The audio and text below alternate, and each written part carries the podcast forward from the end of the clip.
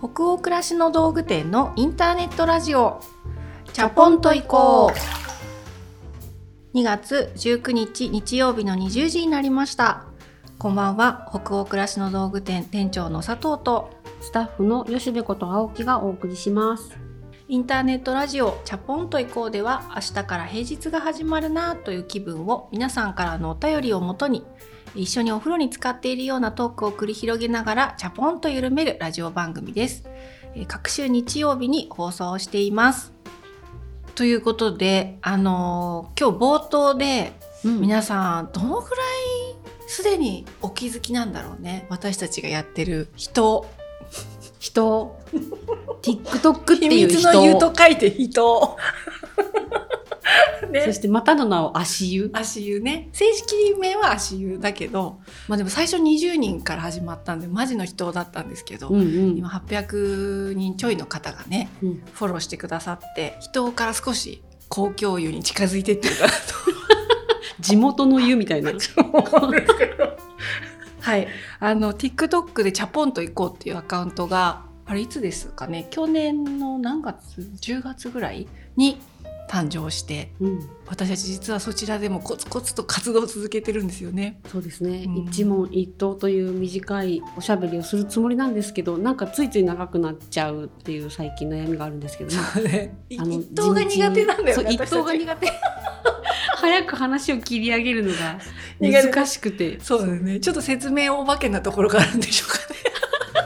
でもコツコツねやってますね、そうなんです。それでちょっとね、ディレクターにあの、話が長いんで、うん、最近パート1、パート2、パート3とかって分けて展開されちゃってますよね。ですね TikTok。それで結局味を占めてどうせ分けてもらえるだろうと思って長く喋っちゃうっていう状態にね、ねなってるんですけど、そんなはいサクッと疲れる足湯、まあちょっとだけ足先温めてぐらいのねコンセプトでやってる TikTok のアカウントありますのでぜひまだ知らなかったっていう方とかねあの恐る恐るでフォローはしてなかったっていう方がもしいらっしゃいましたらば ぜひ応援の気持ちでねフォローしていただけると、あの嬉しいなと思います。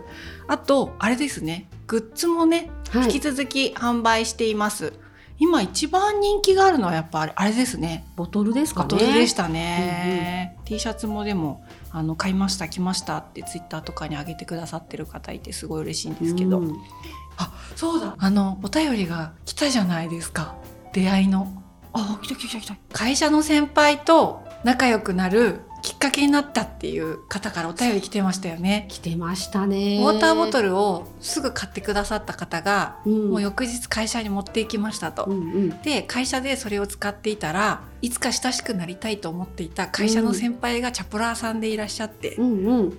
先輩が気づいてくれてお近づきになりおました。近づきになるきっかけになったっていうお便り届いてました。ましたね。はい。え本当にあるんだと思って。いやー。ねだったらいいなーってこう夢みたいに思い描いてましたけど本当にあったんですって、ね。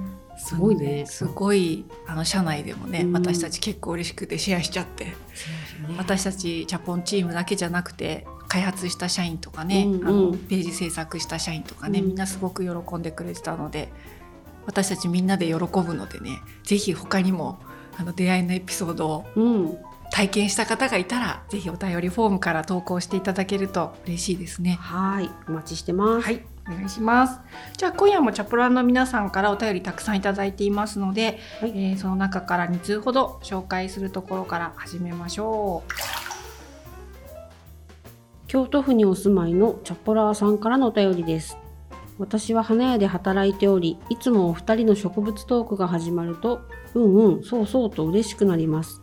第125夜では新たなラナンキュラスの魅力を発見していただきありがとうございました。ラナンキュラスはここ数年で品種が大幅に増え大輪タイプのシャルロットシリーズや花びらがたくさんで個性的なモロッコシリーズそして一見葉っぱを見なければラナンキュラスだとは気づかれないような長さのあるラックスシリーズ。こちらは光沢のある珍しいタイプでつぼみまで次々と咲いてくれて長く楽しめるのでおすすめです。なんといっても春のお花は香りも色も種類も多く花束を作っている時もとても作りやすいです。そしていよいよ3月8日のミモザの日も近づいてきますね。もしもチャポイコの T シャツを着たお客様が来店したら自信を持ってチャポラー歴何年ですか？と話しかけてみたいと思います。これからも植物トーク楽しみにしております。はい、ありがとうございます。京都でうん花屋に勤めていらっしゃるチャポラーさんということで、ありがとうございます。ラナンキュラスの魅力を発見していただきありがとうございましたってお花屋さんから 嬉しい、ね。ありがとうって言われちゃいましたね。発見しちゃってますよね、私ラナンの魅力ね。ねこれはラナなの？って言ってましたもんね。そうそう前々回かな、そうであのーこのシリーズの名前を教えてくださったじゃない？はい。シャルロットシリーズモロッコシリーズラックスシリーズラックスシリーズそうでラジオのねディレクターがうん。写真をねここに用意してくれてて多分私たちがあのこの間キャーキャーお互い花屋で見て意気投合してたのはラックスだと思います。うん、光沢感があるっていう。ね花がちょっと少なめの。茎からこう枝分かれしてて、うんラックスがそうだから最初パッと見ラなんだって分かんなかったんだよねうちら多そう分。だよね。うんでもなんかなんかもしや？みたいな匂いはやっぱりするんですよね。繊細な花びらの感じはラナンキュラスならではのなんか血を引いてる感じがしていやこんな感じのがあるんですね。ねえここ数年で品種が大幅に増えてチャポラーさん教えてくださってるんだけど、うん、本当にそれはうんうん。花屋でも例えばなんか八百屋さん野菜売り場に行って、あれ昔こんな色の野菜あったかなって思うのと同じように、花も品種が増えてますよね。出てますよね。うん。それってなんかすごい豊かなことだよね、うん。嬉しくなっちゃうよね、うん開発してくださってるどなたか。本当に。ありがだからとうございます。どうやって色数とかさ品種を増やすのかに最近興味が出てきちゃって。お花農家ねうん。とかを訪ねてみたい。私今すごく、うんうんうん、どうやってこんな色のスイートピーを作るんだろうみたいなね。こととか、うん。ラナンもそうだけど、うん。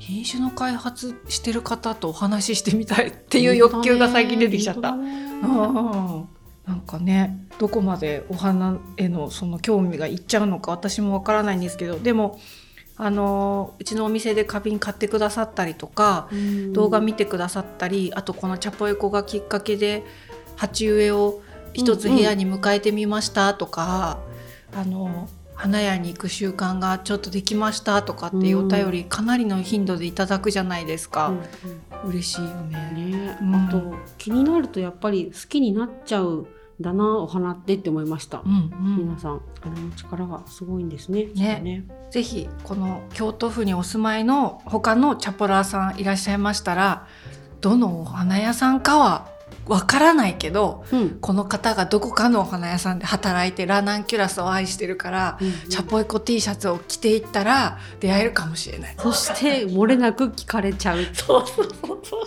何年目ですかって。う。ね。そんな出会いがねあったらまたさらに奇跡だけど楽しみですね。ねはいありがとうございますあり。がとうございます。じゃあ次のお便りも行きましょう。熊本県にお住まいのラジオネームトマトプリッチェさんからのお便りです。私は今、旦那さんの実家で義理のお父さんと同居しております。義理の実家なので私の好みの食器ではなく、お父さんは好きなように変えていいよと言ってくれていて、少しずつ自分好みに変えていこうと思っていますが、どう始めたらいいかなと思います。何かいいアドバイスがありましたら、ぜひよろしくお願いします。はい、熊本県のトマトプリッチェさん、ありがとうございます。ね、義理のお父さんと同居されるようになったっていうことなんですね。はい。うん。お父さんでも寛大だから好きなようにね、うん、変えていいよっていいねえー、どうしようねどうする、吉部だったらどうする？もうなんか真に受けて、うんお言葉に甘えちゃって なんかお言葉甘えちゃうよね。そうね。せっかく言ってくれたのだからねあのこれからも暮らしは続くので楽しくできたらいいなと思うから自分好みに着々と変えていっちゃうかなって思います。食器に関わらず。そうだね。そういろんな景色を変えていっちゃうんだろうな。でもなんか一応相談はするかもですね、あ、お父様に？お父さん。あでもするかな。今じ実際に義理の父がいるじゃないですか。うん、しなそうだね。しないね 顔でしょ。しないね。義理の父ってだから私のお父さん。そうそうそう。相談しないよね。しないね、うん。あうん、全然しなそう。うん、でもなんかこれいいなっていうものってなんかあるじゃない、おあの実家に。うん。自然と残るよね。まあそうだね。うん。総入れ替えはなかなかなさそうだな。これうん。使い続けようとか。うんあるだろうな。なんかもともとその義理のお母さんもそこにいらっしゃったとすればさうん。多分その大切に使っていらっしゃった食器っていうのも残されてて、そこにその今回お便りいただいたトマトプリッチさんの好きなさ好みの食器を混ぜてミックスしていくってさうんうん。すっごいこうオリジナルの食器棚ができそうだようんね。ねえ、うん。あと合うか合わないかわからないなって思うものって置いてみると意外とあったりするというか、うん。で全然違ったら違ったでまたそれは今日はこの気分と今日こっちがいいかなとか使い分けも楽しかったりするので。うんうんねいいいいですよね。うん、いいね。なんか食器をこう買い足すみたいなのってうん。そうそうさ、うんうん。しょっちゅうタイミングとしてあるわけじゃないじゃないですか、うん。多分うちのお店で食器ね買ってくださってる方も何かのタイミングできっと買ってくださってるんじゃないかなと思うんだけどはい。すでに大体揃ってる場合もあるじゃない？うんうん。だから新しく買おうと思うと隙間を空けなきゃいけないじゃない？あその余白を作らなきゃいけないから何かやっぱり人に譲ったりうん。処分したりっていうところで余白作ってもっと今の自分の旬の好みの食器買い直そうとか買い足そうっていうのが、私も何年に1回うん。とか本当に引っ越しとかのタイミングとかうにあるんですけど、あしばらく食器ってたくさん新調したりしてなかったけど、うん。ここからもう一度オリジナルの食器作るぞっていう時って、うんうん。なんかすっごいワクワクするんだよね楽しいですよね。楽しいですね。うんそうそれやりたいなって思いながらちょっと今置いてけぼりにしてるやつかもなんかこういう風な感じにしていきたいっていうの確かにあるんですよね。うんうんうんなんかそれそうだ掘り起こしてまたやり始めようかなっていう気持ちに今なっちゃいました。うんうんうんあったね私にもそういう気持ちが。そうあとはなんかお店とか作家さんがやってる展示会とかさ、うんうん。まあたまたまインスタグラムで流れてきたお皿とかさうん。なんか一目惚れってあるじゃない？うん。あこここここれはみたいにうんうんうん。心が躍る、その感覚はすごいやっぱりしょっちゅう訪れるものじゃないからうん。そういう感覚があった最初の何かを思い切って買ってみるところから始めるっていうのも良さそうだよね。あいいね、うん。いいね。そうすると食器を買いたい欲っていうのがそこで一回すごい元気になるから、うん一枚そういうの買うと、あーここからちょっとしばらく食器買っちゃおうかなみたいなうん波がそういうののきっかけで来るよね。来るね、うん。そうだわ。その一枚をきっかけにそうだね、うん。広がっていくよね、楽しみ。いいいないやーそうだよね。でそれをさもともと後のご実家にあった食器とミックスさせていくって吉部もさっき言ってたけど、うんそれが案外渋いものと新しいものがあったりするっていう化学反応がうん。食卓で発見できたりする時に、うんまたさそれってなんかこうワクッとするじゃん。うん。うん発見って感じだよね。これはひとしきりできますね。できますよ。ひとしきり遊べます。ね遊べるやつですよいいいいテーマですね。はい。なのでまたねなんかいろいろ揃ってきたところでこんな食器棚になりましたとかこんな食卓になりましたって続報欲しいですね、うんうんお待ちしてますはい、ありがとうございます。あぜひ食器選び楽しまれてください。その他にもたくさんのお便り本当にありがとうございます。お便りはすべてチャポイコスタッフ全員で楽しく興味深く拝見をしております。それでは本日のテーマとなるお便りに行きましょ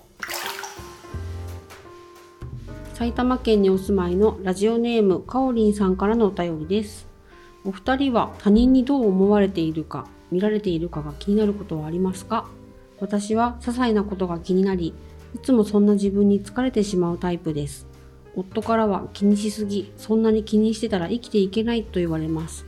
誰も自分のことなんて気にしてないと言い聞かせつつもついつい今の言い方きつかったかな。目があったから会釈だけでもしておいた方が良かった。感じ悪いと思われたかななど気にしてしまいます。特に子供の同級生のお母さんなどが相手だと子供の印象も悪くなってしまうのではと思って余計に気にしてしまいます。こんな私にお二人の考え方や気にしすぎないためのアドバイスをいただけたら嬉しいです。う。はい、埼玉県にお住まいのかおりんさん、ありがとうございます。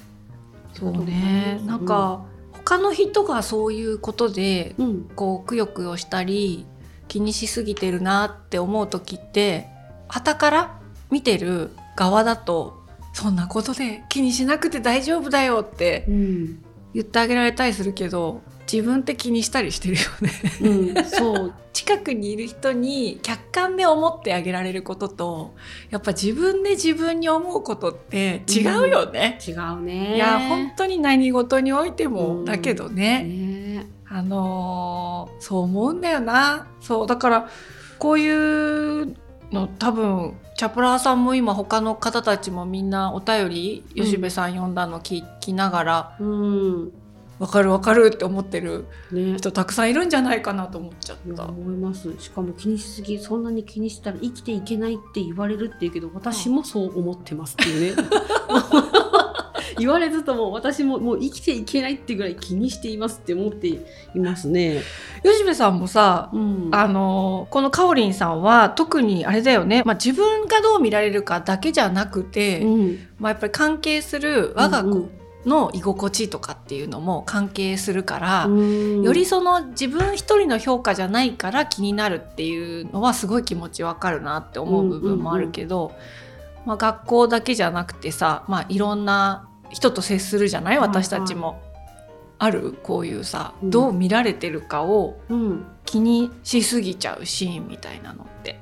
そうね。なんかちゃんとしなきゃいけないかもっていうシーンほどそう思うのかもしれないね、うん。あの気にしすぎて私ちゃんとできてるように見られているかしらみたいなこう、うん。できてないから思っちゃうみたいなとこあって。うん。そうね。どうやら私はそう気にしているけれど気にしてないって見られることが多い。マイペースにやってるねって見られることが多いのでうん。なんかそれをありがたく理解しているというか、うんうん。そう思ってもらえてるならそれでいいかなと思ってうん。あのできるだけ自然に振る舞えたらいいなと思って過ごしてます。うん。自然にいるってもうちょっと不可能かなって私は思ってるので、うん。いつも自然だろうけど多分その時なりの自然で全く一人でいるわけではないからどのタイミングも自然ではないなうん。とは感じてて、うん。そう。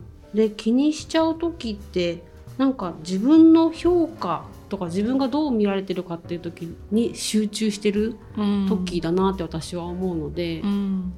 待て待て自分にしか今目がいってないぞってこう思うと周りが今度見えなくなっちゃって心配も加速するので、なんかその相手うん。とかその現場にいる人たち周りにいる人たちはどうしてるかなっていうその様子を観察して興味を持ってお話を聞いてみるみたいにするとちょっとリラックスするかな。自分のこと関係なくなるというか。ああなるほどなるほうん。ど意識を自分からあえて外すみたいな。相手に質問するとか、なんか本当何の気ない話ですよね。天気いいねとかでもいいんですけど、なんてことない会話が始まってリラックスできたりもするので、うん。と一言二言ちょっとそういうお互いを見続けるんじゃなくてこう意識をそらすコミュニケーションが取れるとちょっと楽になるなって思うのでうん。相手に興味を持って質問してみるっていうのを結構やってみてるかもしれないあね。ーいいね。でもそれね。一つの方法だね。うん、うん。なんかどうしてもね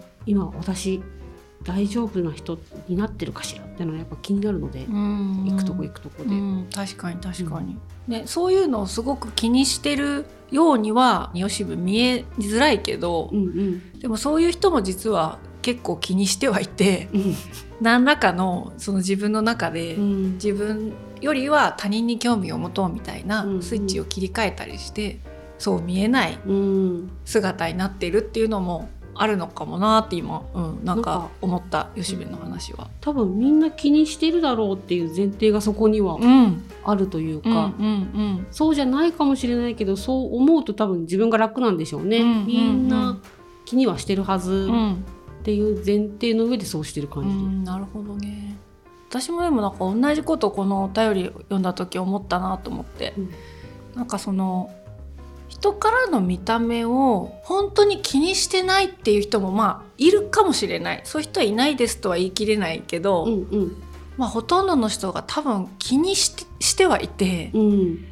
ただその中で気にはなっちゃうんだけど、うん。こういうシーンこういう自分の責任感において気にしないことにしてるっていう風にして前に進んでるっていう人はいるし自分自身も気にするよやっぱ。ねそれこそこういうチャポラーさんもそうだしさ、うん。お客様たくさんいらっしゃる中で自分っていうよりはやっぱお店がねどう見られてるんだろうとか、うん会社がねどう見られてるんだろうとか自分のことだけじゃなく取り巻く世界がどう見られているんだろうとかっていうことは常に気になってるし、確かにそうだね。うん。自分ってよりは、うん。そうね。うん。会社の一員として外に出ていくことが多いから、うん、そっちが気になってるねそういえば。そうそう。私もそれがある。だからなんか例えば出て行った場で「えこの人こんなことも知らないの?」とかってうん。思われるの恥ずかしいとかっていうのは、めちゃくちゃ今もあってうん気にし,、ある。あるしまくってる。あでるなんかうまくその質問に答えられなかったりした時に、まさにこのかおりんさんと同じようにくよくよして、うん、あの家帰ってから夫とかに言ったりしてまあそんなのそんなみんな聞き流してるから大丈夫じゃないって言われるんだけど、うん。自分だったら本当にそう思えんのっていう。思いながらでクッションとかにわーって言ったりしてる。そこはぬいぐるみじゃなくてクッションな。の。そうクッションにわーって。ね お風呂に使ってジャバンジャバンってこう暴れたりとかして。ね。えだからなんか相手にそのかおりんさんが書いてくれてるのはさちょっと相手に不快な思いさせちゃったんじゃないかみたいなさ、うんうん。ことを気にするっていうのもすごくわかるし私もそういう場面もあるけど逆になんかこう出かけていった場でうん。こう思ってたけど接してみたらそういう人じゃなかったとか、うんうん。なんかさなんかがっかりされるんじゃそうないかそうそうそうっていうねがっかりされるのがすごい怖い私は。がっかりしてる様子を見るのが、うん。自分がいたたまれなくなるね。もう自分で自分がいたたまれないっていうか。そしてなんか「すいません」みたいな。そう。謎の「すいませんが」そうそう。相性とかもあるからね、うんうん。だからなんかこうさっき言ったその気にしないことにしてやるうんとか、気にしないことにしているっていうことで、やっぱり乗り切ってるシーンもたくさんあって、うんやっぱりみんなに好かれたいし例えばそのみんなにそりゃよく思ってほしいうん。けど、やっぱりそうじゃないシーンに出くわしたり、うん。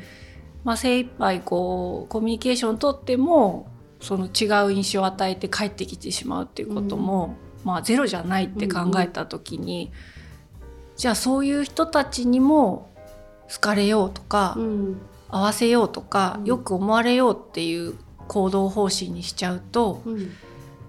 例えば自分だったりお店だったり会社だったりっていうのにちょっと言葉としては大げさに聞こえちゃうかもしれないんだけどただみんなそれぞれ個々になんか尊厳みたいなのってあると思うのよ。うんうん。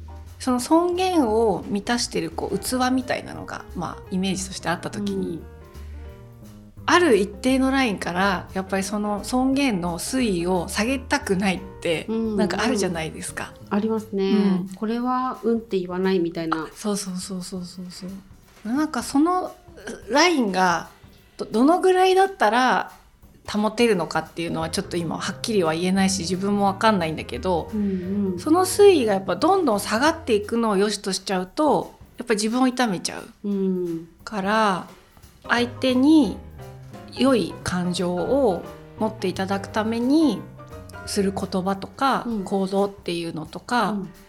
でもそうならない逆の感情を与えちゃうかもしれないけど尊厳のためにうん。そこはあえて気にしないことにすると決めてやるとかうんやらないとかっていうことを自分の場合そそのなんか推移をすごく大事に守ってる気がするんだよね。あるな吉部さんもなんかそういうなんか感覚ってある？やっぱり。うんなんかこううまく言えないんだけど、あこれは「うん」って言えないってさっきのだけど「うん」って言えない OK にしちゃうと後々辛いそれそれが OK な人ではないのに OK にすると違うな釣り減るなとかってうん。消耗するなって思うと「うん」って言わなかったことで得た結果の方を受け入れる方がいいなっていううん。なんか相対的に見ていいなって思うので、なんかそれのバランスの連続かもしれないね。なんか例えば外何か質問をされたりして答えなきゃいけないみたいなシーンがあった時にさ、うん。全力で答えたりとか、うん。相手がこう聞いたらこう答えてほしいんだろうなみたいなことが分かる質問だったりする時に、うんうん。相手にもし好かれたいとか、うんうんよく思われたいっていうことが優先だとしたら多分それを言った方がいいんだけど、うん。それって本当に今自分がそう思ってるかなとかうんうん。そこに自分の真実あるかなみたいなことに迷う時って、あうん。ちょっとそれはごめんお答えできないですねとか、うん。いやそれ聞かれてもあんまり満足をしていただける答えにならないかもですねとかって、うんうん率直に返すみたいなシーンもあって、それって相手ってびっくりしたりとか「うん。えとか普通に答えてくれればいいのにみたいになったりするかもしれないシーンなのかもなんだけど、うんなんかそういうのはやっぱりこうそのさっき言った器の中の保ちたい水位みたいなところでうん。こう自分であわあわ内面はしながらもうんうん。相手によく思われたいのか一旦はこれはちょっと自分の尊厳としてうん持っときたいのかっていうのを話し合ってる感じがするいつも自分の中で。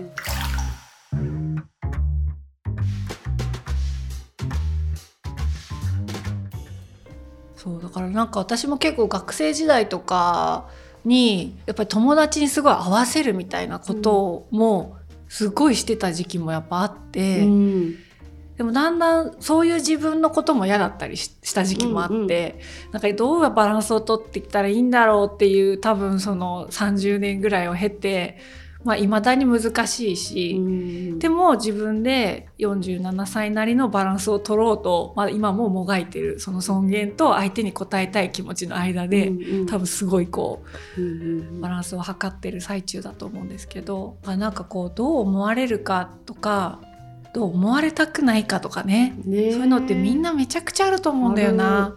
なんかこういろんな人に接していろんな社会の中で生きてるからうん。やっぱりその場所その場所で考えちゃうことだよね。う。ん。かな。だからちょっとね私たちもね気にしすぎないためのアドバイスとかができるような人たちでは到底ないというねお話なんですよ。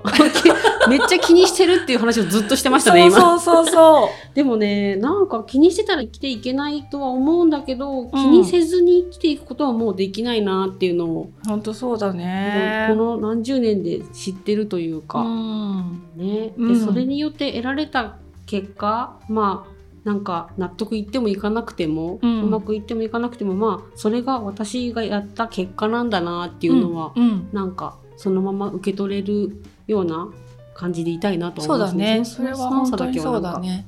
失いたくないなーって思いますね。やっぱりそうだったか、まあ分かってはいて覚悟して気にしないことにするって言って言ったりやったりしたことだけど、やっぱり悪く言われちゃったかとかって言って落ち込んだりもするよね。まあでもそうだよなみたいなっていうね。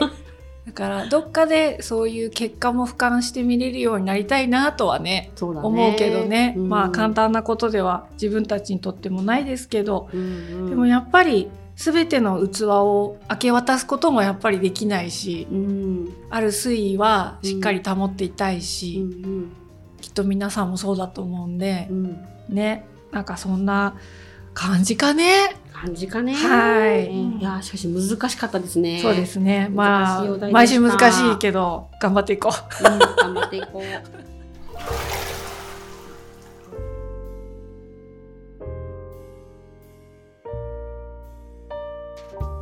今夜のインターネットラジオチャポンと移行はここまでです。皆さんお湯加減いかがでしたでしょうか？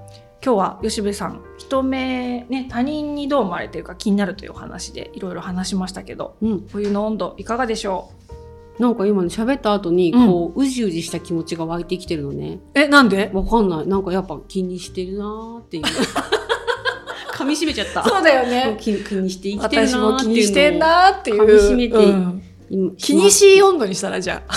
お湯の温度じゃななくて気にしい温度。いや気にし温度。それ低かったらどうなの？いや気にしてないじゃんってことじゃ高めだな。高めでしょ。50だな、50度だねうちら。気にし温度。気にしい温度50うん、はい。皆さん何度でしょうか？教えてください。じゃあ皆さんの気分が今日も少しでも緩まると嬉しいです。番組は北欧暮らしの道具店のサイト上やアプリに加えて YouTube や Spotify など合計7カ所で配信をしています。ぜひご自分のライフスタイルにフィットしたプラットフォームでお楽しみください。引き続きお便りも募集中です。